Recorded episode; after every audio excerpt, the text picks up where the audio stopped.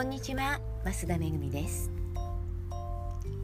今日は父のところに行ってきました。急遽なんか口からこう内視鏡みたいのを入れて処置をしてみますということだったので会いに行ってきたんですよ。病室に戻ってきた父はね麻酔が効いて寝ている状態でこううっすら意識が戻ってきててね。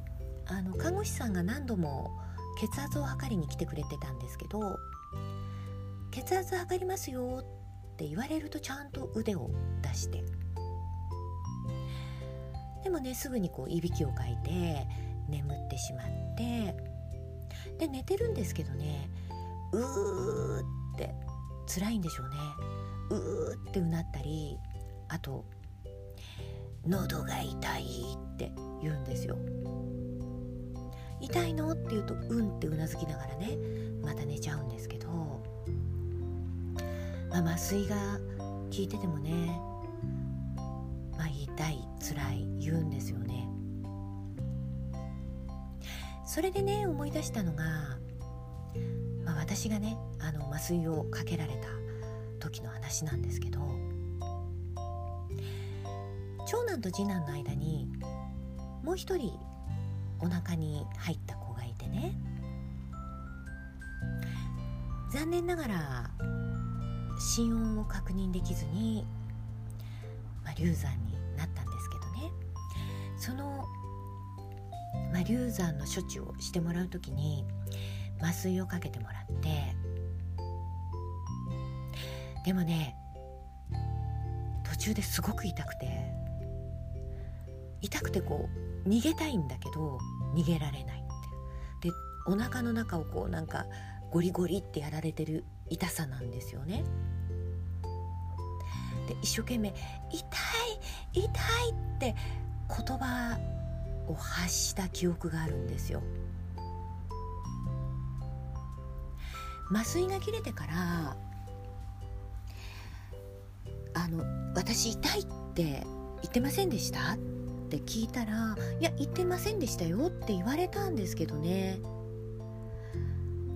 あ、今日の父の姿を見て多分私痛いって言ったよなって思いました。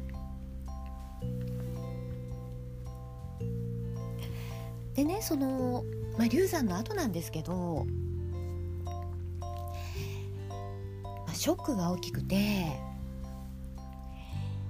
供養してあげられなかったんですよね。あの精神的に。そしたらね当時3歳だった長男がおもちゃで一人で遊んでるのに誰かと話をしてるんですよ。で気になって「誰と話をしているの?」って聞くとクリちゃんって答えるんですよ。でクリちゃんって誰？って聞くとお友達なのって言うんですよね。それが1回じゃなくてまあ何回かあって誰と話をしているの？って聞くと必ずクリちゃんっ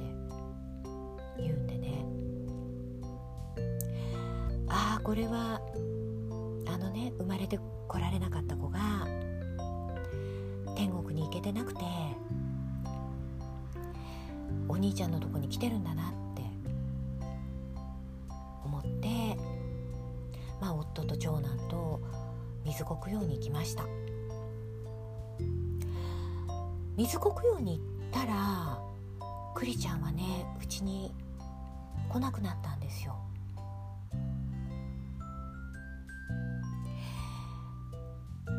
とね早く供養してあげればよかったなって思ったのをなんかね連鎖的に今日の父の姿から思い出しました。まあ私は見えない人ですし、まあ、長男もそれからね半年ぐらい経ったらもうクリちゃんのこと忘れてましたのでね。まあ本当幼い時だけね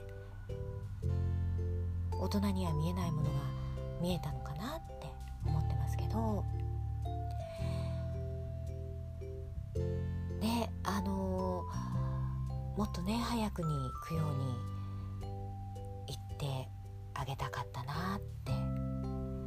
まあもう20年以上経ってますけどね。いまだにあの時の痛さとそのクリちゃんの話は忘れられない思い出です。